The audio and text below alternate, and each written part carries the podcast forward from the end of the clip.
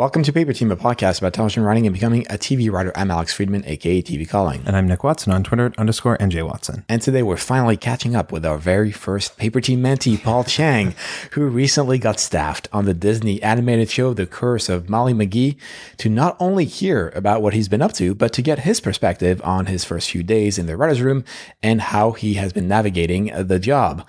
Welcome, Paul. Hey guys, how's it going? Yeah, good to have you back again. Yeah, thanks. Great to be here. All right, let's get to it. So, we haven't spoken since our Patreon update and our PT 138 June episode about the outline for Mid Death Crisis as you were headed towards the draft. Now, obviously, a lot has happened since then in your life. Would you mind sharing what's been going on and why you abandoned us? well, uh, so last time, so yeah, a lot has happened. I got married, and then Congratulations. also, yeah, I got this, um, got this new job, which is super exciting, pretty being an amazing experience.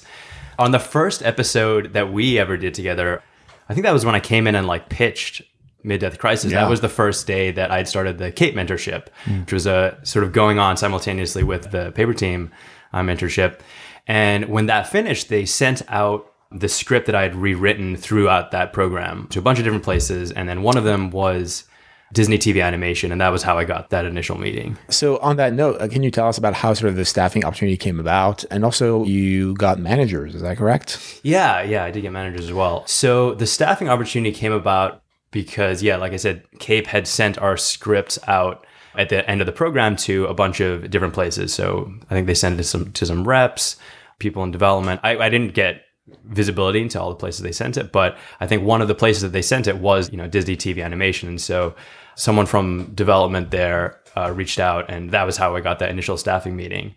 And then on the manager, that did not come through Cape. That came through because I won the top comedy in the tracking board launchpad competition. And through that, they introduced us to my managers. And so, uh, you know, we, we kind of went back and forth, and I sent them some other material to read and ended up meeting with them, and it, and it seemed like a good fit. And so I decided to, uh, to go with them. That's awesome. I mean, obviously, you've been writing for a long time now, but it felt like just recently all of these things kind of came together and reached like a, a critical mass, right? Like you've spoken about that before, and like how you know what does it take to kind of tip the scales from being an aspiring writer to now being a working writer? That's interesting. It, it did all really like come together really quickly for me because you know when we first started talking, that was like what November last year, and then since then, um, yeah, a lot, a lot has happened. I feel like for me, the things that stand out uh, in, in terms of like what was helpful for my journey were, I think, firstly, having a few different scripts. I have one feature, two pilots, and I feel like all of them have done something for me. So my feature got me my manager. One of my pilots got me into the Cape thing, which you know ultimately got me staffed. And then I have another pilot that hasn't really done anything yet, but you know it did get me to like the finals of another fellowship, and you know it's it seemed kind of like close. And I feel like having a few samples was really key because it allowed me to keep taking lots of shots at like various fellowships and competitions and stuff. Going off of that, I think the other thing, in addition to having a few scripts, was taking a lot of shots at different opportunities because like every single one of those scripts that did something for me those exact same scripts failed in a bunch of different contexts. So, for example, the script that got me into the Cape Fellowship, people in various competitions didn't respond to it, or I was rejected from other fellowships. And same like the feature script, you know, I won the that tracking board competition, but didn't win or even place in a bunch of other different competitions. So, I feel like those two things, like having a bunch of scripts and taking a lot of shots, like was really helpful because eventually something happened. So, yeah, those are the things that I've kind of noticed. Yeah, I think that's actually a really good point about sort of the importance of momentum and, and using those wins, however small, to then leverage the next win. I, I know it sounds very uh, cold when I say it that way, but the reality is that in this business, you got to uh, use those little wins and victories that you get to then get to the next level. And I think in a vacuum, uh, winning a specific contest isn't like a make or break moment, but in the context of sort of the totality of everything you've accomplished in those uh, six months or however long that was, I think that really pushes you to the next level and tips the scale, as you said. Yeah, I think in the industry, a lot of people are looking for someone who has been vouched for in some way, know, whether that's winning a competition or whether that's having reps. Or you know just being recommended by a friend and saying hey this guy's script is really good or whatever it happens to be. And then the more people you have vouching for you and the more you know like you said things you can point to on your resume and your achievements i think the more likely you're going to be taken seriously and, and people will be willing to take more of a risk on you. Yeah absolutely. And i also think what you brought up paul in terms of having those scripts ready for those different competitions is critical because a lot of this industry is based on timing and uh, meeting the right person at the right place at the right time. But when that happens you got to be ready with the right script and be prepared enough, whether it's in your career or your craft. I think it's amazing that you were there in, in, that moment and you were ready. Like it wasn't as if you were like sitting on your hands doing nothing and waiting for someone to come knocking at your door. You were obviously hustling and you were working on your craft and then you were applying to all these different competitions. And it wasn't about winning one thing. It was sort of about this collective win and, and collective journey of that momentum essentially. Yeah, for sure. I think that the, the, I totally agree with that. Like it's many things coming together. It's not just one thing. Like, you know, my managers, you know, if I didn't have those two other scripts that I could send them, and if I hadn't won the Cape Fellowship, it might have been a different story. They might have said, uh, and I've had this before. You know, I had this where I've had managers like read my stuff and be like, "Hey, this is good, but send, send us your next thing." Right? I think that's really common. But being right able right off the bat to say like, "Hey, here's two other scripts," and by the way, like uh, you know, I had this other thing going on. They all kind of like feed into each other. There's this like sense that there's things that are kind of vouching for you. That was super helpful. And uh, going to the the managers aspect, I'm sure our listeners would love to learn more about that process of not just in terms of uh, how you you found them and, and and sort of going over them, but how did you approach the meetings with managers and deciding exactly, oh, this one is right for me, or this one is really engaging in my material. How did you approach that whole uh, dance? Yeah, it was interesting. You know, first of all, I got a lot of advice from people, and, and that's another thing that I think has been really helpful for me. Um, is just like you know, meeting lots of people and talking to friends who are further along in the process, more experienced, and sort of getting their perspective of like, you know, what do you look for in a manager? What are some common pitfalls? That sort of thing. But yeah, in terms of like making the decision of, you know, whether or not to sign with the manager, for me, the biggest thing, and I heard this again and again, was like, who is the most excited about you? Who's the most passionate? I, I, spoke to some people who said, yeah, better to go with someone small and has a lot of time for you rather than necessarily going for like the brand name, which I think is a, a, pitfall that people can fall into. So that was something that I had in mind. You know, who's the most excited? Who feels like they're going to have time to help me develop and and spend time in my career? And then yeah, I you know another thing that I was weighing was like what have they done in the past? Who are their other clients? And what's their kind of game plan for what I might do next. Yeah, I'm, I'm curious to, to that point of uh, getting excited by your material. How do you gauge that excitement? Because obviously, a lot of people, especially when it comes to representation, uh, they can uh, portray an image of, oh, I'm really excited. I love that script because X, Y, and Z. How do you sort of navigate those waters and gauge whether they truly engage with that material? part of it was being in the room, right? Like, or, or, like, you know, being on the phone with them or being in the room. It's, it's part of it is just like a personal chemistry thing. Like, how are you guys are you vibing together? Is there a sense of chemistry there? And then, yeah, I think the other thing was I reached out. I had some mutual friends and actually knew someone who was repped by them. And I could sort of seek their advice as well. And be like, hey, how, how's it been, you know, being with these managers? And they they absolutely loved them. Um, they came really highly recommended. In fact, like I knew about the managers like from before because my friend had been speaking highly of them, and I knew that they had um, helped get him work. And so having that personal connection to someone who had direct experience with them from before was super helpful and gave me a level of comfort that like they were good uh, it seemed like a good fit. It's really good advice, and I think I agree with what you're saying in terms of managers. You don't want a meeting with a manager to feel like they are doing like a job interview with you, and like you're trying to impress them, and they're kind of like looking at their watch and being like, eh, maybe I'll rep you, maybe I won't. You really want those people who come in passionate, and already excited about your ideas and where they can take them and what they can do with you, and all of that sort of thing. Which I think is you know something that writers who are at a level where they're like, oh, I just need my first rep and I need this access into the industry.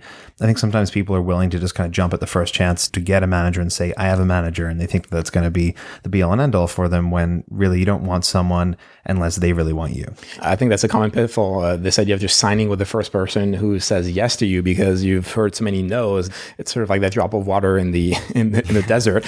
But uh, like you said, I mean, true excitement to me is always gauged by how they engage with the material and how they connect with me as a person and the kinds of stories they tell. Also, part of it is obviously being compatible in terms of taste. Uh, if they've seen the shows I reference, uh, if they know the people I want to meet. But part of it is also just on a craft level, sort of engaging. Do they mention certain characters or certain themes that uh, I wrote about in my script? Do they pitch ideas for future episodes? Not that, uh, you know, we're necessarily going to develop that project, but at least they're engaged creatively. If we're talking at least on managers with that project. I think that's that's the true excitement is they want to riff with you and not just sort of uh, pitching basic ideas of industry content. So when you had this staffing opportunity, you were given sort of like a freelance episode as a trial, right? Can you tell us a little bit about that and how that worked? Yeah, sure. So it actually wasn't a freelance episode. It was like a freelance assignment. So it started off with me after the, the staffing meeting, going in and pitching some ideas, for episodes, and then um, basically writing an outline as well as a, a, really short demo script. So it wasn't like a full a script of the show, um, but it was, I think it was a combination of things. And yeah, that was a really interesting experience. Sort of gave me a head start thinking through what are the themes of the show? What are some interesting stories? How can I best exploit this concept? I think it helped demonstrate to them that I was able to write for animation because I think one of the reasons why they did it that way as opposed to staffing me straight up is because you know my sample is a half hour adult comedy you know so it's not necessarily something that would be shown on Disney animation so that was kind of interesting as well like what they said to me was like hey like we like your voice but and and they they didn't really go into the rationale of like why I was getting this freelance but what I'm guessing is they might have just wanted to test, like, you know, is this person able to write in the voice of, uh, of a kid's show? And how did you approach that pitching process? Uh, did you have any experience in that department outside of the, the pitch episode that we did in the first mentorship? Instead of that, did you have any sort of experience pitching episodes, idea, and generating that material on uh, that high level? I would say the way I approached it was I knew I wanted to go in with like four or five ideas. And so, I, you know, I just start off by saying, okay, let me come up with like 15 ideas that's something that I do try and do, not not just with like pitching ideas, but just like with everything. You know, like if I come up with against a problem in a script, I might try and come up with five or six ideas of how to solve it and then pick the best one as opposed to just going with the first thing that comes to mind. And then in terms of whether I'd pitch before, not really. Like obviously I pitch with you guys when I'm trying to choose what what to work on next. I'll like pitch my writers group maybe on a few ideas. I've done that before, um, but certainly nothing like pitching in in a professional context like this. This was the first time. Yeah. And tell us about that first staffing meeting. What did you do to prepare before it and how did you kind of conduct yourself, you know, while you were there? What, what, what were you trying yeah. to, yeah. Yeah, totally. I mean, so that was one of the things that CAPE was really, really great for. And I think a lot of these fellowships focus on this, which is like, how, how do you like take these meetings? How, what, what do you do when you get in the room and it's a general or it's a staffing meeting? I think it was a pretty standard meeting in that, you know, it was firstly just like, you know, there's the small talk element, you know, like, are you able to just be in the same room with these people? And like, you know, are you, do you have a similar sense of humor and can you just like vibe with them generally? Um, and then there was always the tell us about yourself thing. And so, yeah, one of the things that I got out of Cape was working on that personal story. Like, how does my background tie to the kind of things that I write? You know, getting a little bit of my sense of humor out there in that, you know, first interaction, uh, that sort of thing. And then, yeah, like uh, the other part of it was, you know, they were sharing a little bit about what the show was and, clarifying any questions that I might have just so that it was clear from my perspective what what show we were even uh, talking about. To your point, I think branding is such a key element when you're in those meetings, and this is something that we've talked uh, at length on Paper Team multiple times. This idea of defining who you are as a person and tying it to the kind of writing that you do, because ultimately these people that you're meeting with, they're to have to sell you to other people, and they need a reason for why, and they need to understand emotionally almost why you are the right person for this project. And it's not just because your writing is good, because I'm sure in this town, many people's writing is good, but it's more about who you are as a person and, and what you can bring to that writer's room. Right. Like, let's say you're meeting with an executive at the network and they want to pitch you to a showrunner for a show. They've got to turn around and be able to sum you up and give you this kind of like log line for the writer. And if it's just like, yeah, I met this guy, he's 21, he graduated from UCLA, and uh, he, he writes scripts, you know, like it's not going to be right. that interesting. Whereas if you have something fun and unique and, you know, why is this person interesting and, and right for the show, then it's so much easier uh, for you to get passed along like that. Well, yeah, I was just going to say that, yeah, there were certainly things in my personal story, my background that I you know, purposely chose to accentuate. And I think that they found interesting, you know, for example, the fact that I grew up overseas and things like that. And that was really interesting to them. And then the other thing in terms of the way I prepared was, yeah, just like did research on them. You know, I knew who I was meeting with. And so I was able to look them up on IMDb Pro and see, you know, like what, what other stuff have they worked on? What's their sensibility? Um, have they done any interviews? Um, you know, sort of just getting a sense of, who I might be talking to before I got in the room. And that was really helpful too, because it, it helped me figure out what things they might be interested in that I'm also interested in. Um, so there's two show creators, they were the showrunners of Lego Star Wars, and I love Star Wars, and I love Lego Star Wars, and so that was immediately something we could kind of talk about. I, told, you know, I was talking about how when I was nine, my Gungan Lego sub was like pride and joy, you know, and, and so stuff like that. Not not in like an artificial way. It's more just like, hey, like I really enjoyed your show, mm-hmm. and I could. It was just one thing that yeah. could like yeah. take out the conversation. You know? and, and, it shows uh, an element of proactive research that you've done and actually connect with that person in an emotional, personal level. I'm curious just to go back on uh, the branding aspect of the story. How did you figure out the elements of your backstory to connect with and, and to bring up in those meetings? How did you hone down? Oh, these are the stories I should be telling. I'm sure some of it it was through obviously the Cape mentorship, but I'm curious so your thoughts on what matters versus what doesn't matter. Yeah, for sure. So the starting point for me is like what makes me what what are some things that I could point to that like other people might not have, you know, because I think anything and it doesn't have to be anything crazy, but those are the things that are to make make me stand out, right? So in my case, uh, you know, I grew up, I was born in Australia and I grew up moving around a lot in Asia. And so that's kind of like the starting point. And then the other thing was, I think people always want to hear how you got into writing. I feel like people are always asking that. And especially if you come from a background that wasn't writing. So for me, you know, like I didn't, I didn't go to film school. I was in the business world, right? Like I was this corporate consultant. It was like really far away. And so like, what was that arc that got me to where I am now? So I talk about how when I first came to the US, like someone took me to an improv comedy show and I was like, what is this? This is the most American thing I've ever seen, but I was really intrigued by it. And so I auditioned, ended up getting into the group.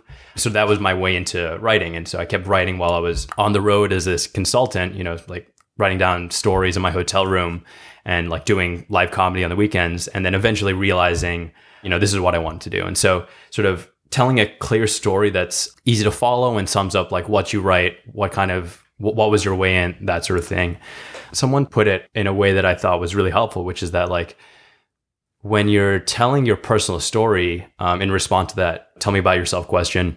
The way they put it was your story has subtext, right? Like, and in that, when you're telling them about yourself, the subtext should be like, oh, I'm able to tell a story, like with a beginning, middle, and end. If you're a comedy writer, you you know you can inject some humor into it, and then also like hey i'm just like fun to be around right? And so consciously thinking about like how is the story that i'm telling now about myself like subtextually conveying those things right and you're communicating to them that you have different skills and areas of expertise that you're drawing on from life or, or unique experiences in your life that you can draw upon as a writer it's not just the generic background you know in, in telling the story you are communicating your positive traits and the things yeah. that are unique about you. It's almost like uh, having your own character arc in that meeting of okay, right. the beginning, a pre-writer's journey, and then how the the inciting incident. Right. Yeah. Yeah. Totally. I think it's. I think having it structured as like yeah, like a two minute little mini journey is really helpful because it can just like suck the person in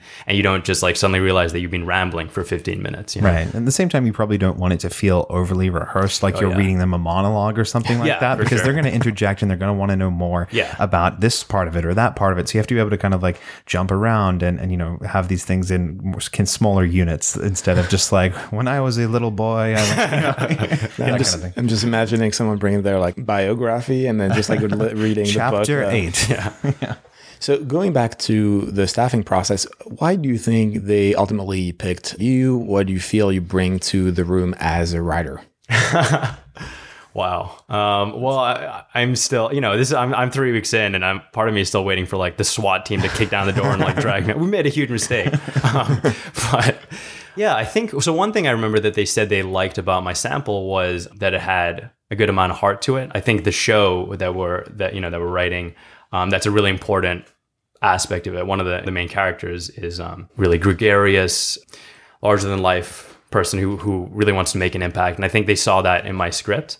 And then yeah, I think uh, the other part of it was, you know, just gelling with them in the room. You know, I do f- think that like making a good impression and them getting that comfort level of like, oh yeah, we can like hang out with this person for like eight hours a day. You know, like I think that was a huge part of it as well. And then yeah, in terms of like what made me feel like I was ready, I guess to be staffed. Um, I, I I like to think of it in two ways. So the first is, I I guess because like I've been asking myself this question for the past like six months of like you know am I am I ready? Am I ready to do this? Like I remember I was even worried about because you know there's all that stuff happening on Twitter of the WGA staffing boost and stuff, and I remember asking myself like, oh, am I ready to like put myself out there? Like I didn't want to send out my stuff if it wasn't ready and like make a bad impression. So that's something that I've been wondering about as well. And the way I've come to think about it, which has been helpful for me, is that I think about it from two angles. So the first is like, do I feel ready? You know, do I feel like I can go in there and pitch ideas and and um, you know write up outlines, turn around drafts under deadline and pretty quickly? Um, do I feel comfortable giving and receiving notes? Um, that sort of thing. And then also, yeah, do I feel like I, you know, could eh, navigate the sort of in the room aspect of it with the personal dynamics? And then the other thing was, and we kind of touched on this earlier, does it seem like other people feel like I'm ready, you know? And so that kind of goes back to, am I getting validation from like fellowships and contests and like working writers and assistants and sort that sort of thing. And I feel like in the past few months, I, I was getting enough sort of positive feedback from some of those like third party things that it was really helpful for me to sort of reality check my own uh, self perceptions. And I mean, yeah, mainly in the sense of like reminding me that, yeah, you're not kind of totally delusional. You know, it, I think that's really helpful. And also, yeah, on the other side, like letting me know when when a piece of material isn't ready to go out. Um, so I feel like it was uh, important for me to have that confidence in myself, but also get some of that uh, validation from other sources because sometimes it can it can be just like tough to know whether you're ready. Hundred percent. So speaking of that, how do you deal with what I feel like a lot of people kind of run into as writers and creatives, this idea of imposter syndrome? Like you said, you're waiting for the SWAT team to kick down the door and drag you away and be like, oh, you weren't meant to actually be right. here. So like, how do you, you know, balance that in yourself and, and stay productive and, and don't let it get the best of you? Well, the first thing that was huge for me was realizing that like a lot of people suffer from imposter syndrome. So I certainly do, you know. And yeah, I remember talking with a, a, a, whole group of my writer friends and us, like someone, someone brought it up and then everyone kind of going around the table like, oh my God, you, you have that too, you know, cause some of these mm-hmm. people were um, way, certainly way more uh, accomplished than I was. They might have had like big time agents or might some, you know, one of my friends was even, uh, you know, writing stuff for, for Netflix actively. And so for me, realizing that like, oh, these people who in my mind were super accomplished, they're kind of like where I want to be, that they're still suffering from uh, the imposter syndrome, that was like a huge thing and helped me realize like, okay, it, it's a normal and pretty common thing to feel that way. And then the other thing was, yeah, like going back to that, having those sort of external, like evaluative markers, that was really helpful because, you know, I could point and say like, hey, look, I did pretty well in this contest. So that's like a objective or you know like it's a subjective thing but it's it's something that's like outside of me that i can point to as a sort of a self reminder that hey you know you're doing something something right right? And in addition to those wins there's like tons of rejections right? Tons of times you know way more times that people weren't responding to my work. And so i think being able to recognize when when something does hit and someone does respond to it um, is really important. And that that doesn't have to be like winning a competition or winning the fellowship necessarily. Sometimes it's just like um, like I have a bunch of friends who are uh, assistants, you know, and, and them saying like, hey, like I really liked it. And sometimes they may pass it up to their boss. Like it could just be as simple as someone uh, giving you positive feedback who's in a position uh, where they like read a lot of scripts, like not giving into the tendency to gloss over the good stuff and just like focus in on that, you know, the rejections. Yeah. Um, that's been really helpful for me. Yeah, I definitely agree that it's it's super important to celebrate those wins, however small. Obviously, that doesn't mean uh, pop a bottle of champagne every time someone says good script. Yeah, but for sure. Uh, however small that win is, I think it's worth writing it down maybe or listing it somewhere, and then at the end of a year, you'll realize all the positive elements that you are bringing to the table, whether it's because someone liked your script or because you got a job somewhere, which is obviously a huge win, or because you won or placed in some competition somewhere. So I definitely hear you in terms of the importance of celebrating those wins, especially in the face of uh, so much rejection. Yeah, and this is a career where there are going to be a lot of ups and downs. It's it's very rare that someone gets their first staff writer job and gets their reps and it's smooth sailing for the rest of their life. You know, everything's just up from there. Like you're going to have years where you don't work and you're going to have times where you do get rejected from your dream job and and all of that kind of thing. And then you're going to have times where everything's going great. And and and you've really got to kind of keep both those things in mind and not fall victim to those cognitive biases like confirmation bias where you're just looking at all of the negatives and the rejections and being like, well, I suck and you're downplaying all the positives like, well, I this is just my first job and like, oh, I don't even know if they're going to keep me around yet and all these kind of things when, you know, what you need to be doing like Alex said is celebrating those wins and and looking, I guess, I always find it helpful to kind of have some perspective on where you've come from instead of just looking at it from an, an overall bird's eye view of like, well, I'm not a showrunner. I don't have an overall deal. I'm not that successful. Looking at it from like where I was five years ago, you know, someone coming from another country, not even knowing how to get into LA, how to get into the industry. Now you're a working writer and have all these things going on. You know, you got to really kind of realize that so many people would die just to have this level of success. Oh, absolutely. And to that point, I think uh, you, the only person you should compare yourself to is yourself or your past self. It's not really the other person that just landed uh, fresh off the boat, or it's not the person that just graduated USC, or it's not the person that you see on deadline that just scored this awesome $500 million overall deal at whatever place. These are not people you should be comparing yourself against. Uh, the only person that matters, it may sound self centered, but it is true. It is yourself. And uh, uh, as long as you're progressing compared to where you were five years ago, uh, that is the only metric that matters. And that's the only goalpost that you should be comparing yourself against. Yeah, for sure. And I, th- I think on that, like observing how just my writing has gotten better in terms of like being comfortable doing things that I wouldn't have been comfortable doing in the past. You know, so for example, when I had this freelance, I had to turn it around pretty quickly. You know, the whole just from pitching ideas to going to outline and yeah, just recognizing that, hey, you know, this is something that I wouldn't necessarily have been able to do. Observing your own improvement on the page, I think, is uh, has been helpful for me as well. So, looking into the writer's room, uh, can you walk us through those first few days in that room? How was it? Uh, were there any politics involved? And uh, especially, do you have any advice for our listeners in terms of navigating that first week in the writer's room? Yeah, so for me, it's I've, I've, just had such an incredible experience. Everyone is so nice, um, super supportive. Um, the showrunners and, and, the show creators are, are incredibly nice guys, and so I mean, it's it's been pretty smooth sailing. I don't feel like I was kind of plunged into this like battlefield or anything like that. it's, a, it's a smaller room as well. It's not like 15 people. It's it's on the smaller side, um, and so everyone there is you know not only able to contribute, um, but you know is, is expected to and, and, actively encouraged to.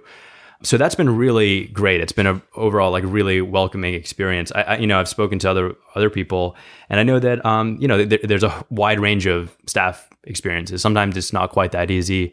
Uh, sometimes like there are way more people in the room, and so as a staff writer, you're expected to just like be a fly on the wall for the first few weeks and literally like not even say anything sometimes.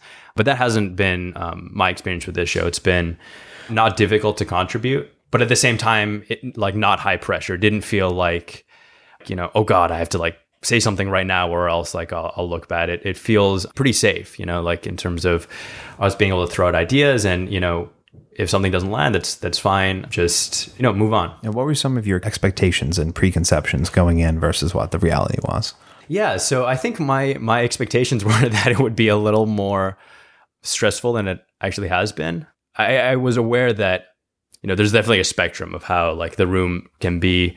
You know, some rooms can be a little more politically fraught, and and, and um, the vibe can be kind of different. I know that in the comedy world, I've heard of rooms sometimes being like pretty competitive of like who can be the funniest, who can who can speak the most, and and also yeah, just in terms of like being able to talk. Like I was going in with a mindset of like okay, um, for the first little bit, might just want to like hang back and get a read on the politics and what are the undercurrents here, who's saying what. Um, but actually, it hasn't really been like that. I've been able to just kind of uh, jump in, and I think that's because yeah, the the show creators and also the the story editor have been really nice in in sort of like welcoming the the new writers in. And to that idea, do you have any tips or advice for our listeners in terms of those first few days, how to approach being a, a new staff writer in that first writers room?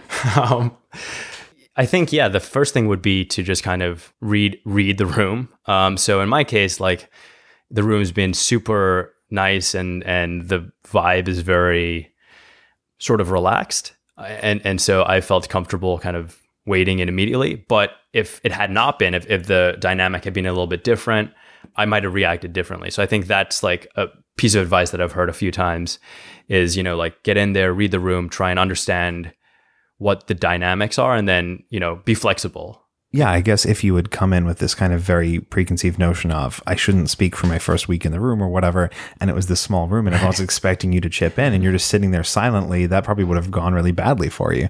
On the other hand, you know, like you said, so it's about being flexible. Yeah, it's interesting because I feel like a lot of that advice often comes from more established routers who did start in rooms that were maybe uh, with over 10 plus 15 routers in that room. And so there's definitely uh, those politics at play. But now where we're moving towards an era where so many shows have have uh, fewer than six routers per room, I feel it's a different game where if you were lucky enough to be there, they picked you because they want your mind and they want your pitches in the room, not just because you need to be a fly on the wall. So it's definitely a pick and play and choose depending whether it's like a network thing or a cable thing or the politics of the room. Right. I feel like I had a similar experience to Paul in terms of it was a small room. Everyone was expected to pitch in. Obviously, there were still moments where you wanted to like hang back and let the showrunner speak and not just be like talking all the time. But um, yeah, I feel like it seems more and more people I talk to these days, especially with smaller rooms, it is less of that.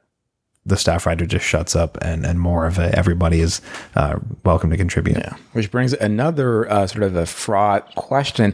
Uh, in that capacity, where you are expected to pitch and uh, and be present in the room, how do you gauge whether or not you know you've done your due uh, every day of, uh, that week?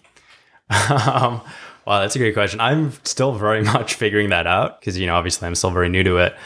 You know, one piece of advice that I that I've heard that that has been helpful for me is to not get too in my head. So, for example, if I pitch something and, and it doesn't seem to catch, you know, let's say I pitch pitch out a joke or or see an idea, and you know the response is like, hmm, okay, that's cool, and then we just kind of like move on mm-hmm. to to not get into a zone where I'm like, oh god, like I just I totally have I've blown it. um, uh, you know, to just kind of like let it go and just like follow the flow of the conversation and where it's going, and and and look out for the next opportunity where I might be able to add, while also at the same time not talking just for the sake of talking. I, you know, I saw some advice about like not trying to sort of keep score, you know, like, oh yeah, great. Like I've X amount of things on the board. Or conversely, like, oh yeah, I like bombed X times today. Uh, because yeah, I feel like you, you could get in your head and, and get sort of like anxious that way. I think yeah, just trying to approach it of like, you know, doing my best and knowing from the outset that sometimes it'll land and sometimes it won't. Um, that's been helpful for me in these opening few days. I will say though that that doing a little bit of prep outside of the room was helpful as well. So you know, I I just brought in a list of like story ideas that I'd thought of beforehand and, and wrote them down. And it was the same approach. You know, I, I came in with like 40 ideas, knowing that like okay, maybe a few of these will be interesting. And so having done that prep outside of the room was was uh, you know was helpful as well because it meant that I wasn't like frantically trying to just come up with stuff on the spot. I could sort of come in and, and just like know that I had some things that that uh, I could say if appropriate. Yeah, and to be clear for our listeners, uh, you're not coming into the room and then just reading every single pitch no, in the no, morning. No. You're organically pitching them throughout the day as a as a member of the room, not just to, yeah, to cross things. For sure. I mean, well, so the, the, context of that was like actually the, we just had a session which was like, hey, let's just like brainstorm story ideas, and so that was the context in which I was able to like bring those out. But if like there there hadn't been that session, I for sure wouldn't have like tried to insert them and break the flow of the room. You know, I, I had that list with me and and um, it just so happened they were like hey like let's do this exact exercise that i had done at home and so i was able to sort of bust it out you know mm-hmm. but if their showrunners weren't like hey let's like brainstorm stories ideas right now let's like let's say we were like breaking an episode or something totally different uh, that would have just like stayed in the background right, yeah. i would, would not have like forced that in there right yeah. in relation to what you said earlier about not like holding on to you know a pitch that doesn't quite take uh, i think i read a tweet from someone on Twitter that was like, you know, when the showrunner is driving home at night, they're not sitting there thinking, man, that staff writer, you know, that one pitch that, that staff writer had really yeah. didn't go down well. they're not like obsessing over that. They're like thinking about like, oh, I've got it. I've got the storyboards just came in for the next episode and I got to do, or I got to go home to my wife, you know, whatever happens. If like, that's, that's, not what's uh, consuming their thoughts. So yeah. It shouldn't consume yours either. Yeah, totally. I mean, at the same time, you know, for sure, there were moments in the last couple weeks where I was like, oh God, like I, I totally just screwed up. But Yeah, I, I think I, I think I might have seen the same too. I don't know if we're mm-hmm. thinking the same one, but mm-hmm. at least ha- having seen like an upper level writer give that advice from his vantage point of like, yeah, like I'm not keeping score of like what what's going on with the staff writers in, in, in that sense. Yeah, and I feel like, especially on TV, I feel like a lot of writers are so uh, introverted, generally speaking, that uh, it feels like a win needs to be, oh, it's got to be in a script, otherwise it's not a win. But the writer's room is a different set of skills. It's uh, pitching in the room, it's being sociable, it's uh, being present there for the characters, for the showrunners, for the story. So a win in that context isn't about sort of putting something on the board. It's it's also just about being creatively involved and uh, being present as opposed to just leaning back and not pitching anything. Yeah, and like uh, I've just recently seen season two of Final Space come out that I wrote on, and it's interesting because there are a lot of episodes and things where it's like I didn't directly write that script or maybe you know it wasn't the exact word for word version of the joke i pitched in the room but there are like little scattered elements all throughout the entire series of ideas that we discussed in the room or things i pitched or contributed to that changed and evolved and morphed. So you can kind of like see your contributions throughout the entire series whether you can say that like this joke made it in word for word or not. So you know you're contributing in different ways. 100%. And uh, even if your idea leads to a completely different discussion that then leads to a B story being broken, then that's a win because you brought something to the table that drove the story forward and the room forward. It wasn't a, a completely different thing that you pitched and then, oh, you stopped the room in its tracks. It's actually something that led to a different mm-hmm. conversation that led to that win. And sometimes it was one of those bad pitches that didn't quite work out that, that sparks another idea and somebody else that leads to something useful. Totally. I mean, that, and that's been one of the interesting things for me as, as a brand new writer in this the writers' room is yeah, just like breaking story collaboratively. Because you know, before this, it was just me sitting you know at home alone or or at, at the coffee shop, and and that's you know apart from like going into my writers group and getting feedback on it, haven't really had that experience of like breaking uh, story with a whole bunch of people. And so yeah, this this idea of like even though you may or may not get that written by credit at the end, like everything kind of has everyone's fingerprints on it anyway. Um, at least that's my sense. Um, a few weeks in. Have you approached it any differently writing for animation as opposed to live action? You kind of touched on this earlier with your samples and stuff. Not really. It, it- it- for me, it's it's just more about like understanding what's the voice of the show, what's the voice of the characters, what are the themes here, and slipping into that, which I think is, you know, I think it's a very similar skill set from just like specking an episode, right? That's that's essentially like what's what's happening. Although like there's there is an element of invention. I mean, I think one of the things that's really exciting is I'm on the first season of this show, so I'm having a say in like what the show actually like ends up being, which is super exciting um, because some of those questions are, are not answered yet. Like you know, um, and, and and we're all kind of figuring it out together. In terms of like whether I'm have noticed any big differences between writing for animation and, and live action. Uh, not really. Like maybe once we get into like collaborating with the artists, some some differences might pop out to me. But so far, it's been pretty much the same. We're still thinking about like, you know, how do we keep each scene engaging? What's the flow of it? So it seems pretty similar. Now, this may be a little bit of a conceited question, uh, but since we've got you here, we'd love to hear what you've learned from listening to Paper Team all this time, and especially the mentorship process. Has that uh, helped you improve as a writer or your craft, or uh, what have you learned through that process? Oh yeah, tons of stuff for sure. I mean, I think throughout the whole thing, from just improving my writing skills uh, to a lot of the stuff that's more like in the room or the business side, and, and my- like it's tough for me to think of specific episodes. But I, well, actually, no, I can think of like specific episodes about. I think you had an episode on like taking meetings, and and I remember you guys talked about personal branding and stuff like that. Uh, and certainly, like a lot of the, the craft episodes, um, like you had your episodes about like writing your pilot and certainly yeah like paper team has been really helpful and it, it was interesting for me like as i was going through this process like reflecting back and i could see how different episodes that i'd listened to like over the past couple years like had tied back to my experience. So that was that was really cool and pretty interesting. Like yeah i mean we were talking about managers earlier. Like i think you guys had an episode about uh, your reps and like what you you, sh- you should be looking for. Um, so yeah, pretty much at like every stage of the process, like yeah, you guys were there in the background whispering in, in my ear. Now, that's a good point, though. Like, I think there's a lot of stuff that you might listen to when you're at a certain level as a writer, and then you go and you have some more experience in the industry and you work some jobs and whatever, and you come back to it or you remember and you're like, oh, yeah, that, that was a thing that you know, was discussed, and you kind of understand it on a different level now. well, it's been kind of interesting because like I remember like hearing certain things on the podcast, like on this podcast and other other resources as well, that like seemed kind of mysterious at the time. Like I remember being in a position where was like, how do you even get a general? Like, what does that mean? And now being in a position where like, yeah, like I am, I have had a couple meetings, like seeing how that like materializes into real life is has been kind of interesting. It is still like certain aspects of it still are kind of mysterious to me, but yeah, it has been interesting to to sort of go through that evolution, you know, while listening to the podcast. So, what advice would you have for other writers who are in the position that you were before you got staffed? You know, what do you think they need to do to make it over that line? For sure, keep writing. You know, write lots of scripts. Don't just have one script.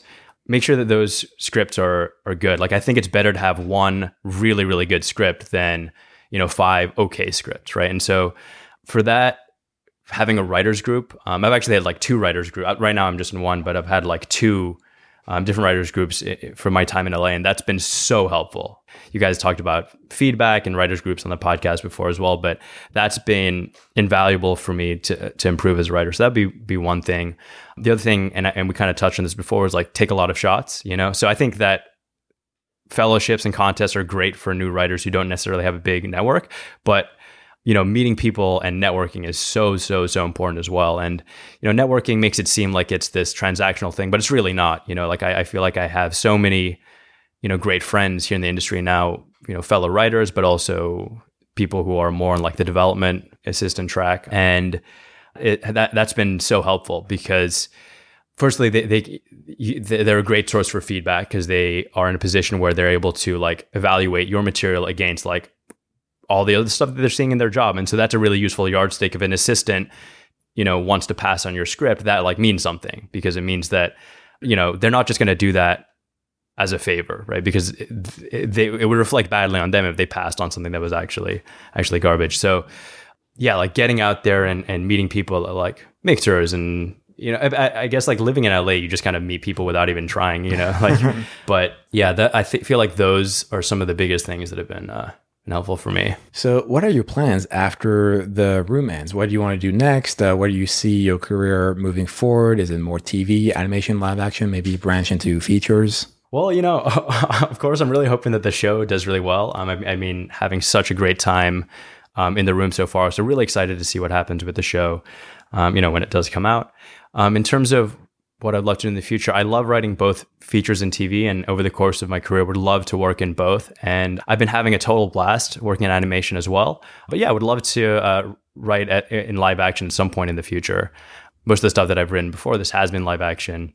But yeah, you know, I think the main thing is I'm really open to opportunities, and I'm flexible. So I wouldn't say like I have one thing that I'm really gunning for. Although yeah, like one day being able to run my own show would be amazing but yeah, I think for the meantime, I'm kind of focused on you know doing my job well, really like soaking them up as much as I can as a, as a new writer, and yeah, like staying open to whatever might happen. Well, we'll be doing some more catching up with Paul in the future every now and then, or at Patreon, getting some updates on his experience as a staff writer. So, on that note, don't forget to check out our Patreon, subscribe if you enjoy what we're doing. You know, if you support us there at paperteam.co slash P A T R E O N, paperteam.co slash Patreon, you can get exclusive content, cheat sheets, more Paul, and uh, we can keep producing a great show for you every week. so, thanks to all of our listeners for tuning in, and thanks to Paul for joining us. Thank you guys. Thanks for being here. And uh, you can get all the show notes for this episode at paperteam.co slash 147. As always, I'm on Twitter at TV Calling. I'm at underscore NJ Watson. And I'm at Paul Poise. That's poor Poise with a Paul. if you have any thoughts, feedback, ideas for future episodes, you can always send them to ask at paperteam.co. And if you have any ideas or uh, favorite moments of the past 150 episodes, you can also send them to ask at paperteam.co so we can feature them in our 150th episode. That's three episodes away from now. Mm-hmm. And what are we doing next week? Uh, next week, we're doing an episode all about common mistakes to avoid in your TV scripts. What are the things that trip everyone up uh, that you can stop writing. It's like a, a trip wire that you gotta walk over. Crickets. All right. All right. We'll see All you guys right. then. We'll see you there.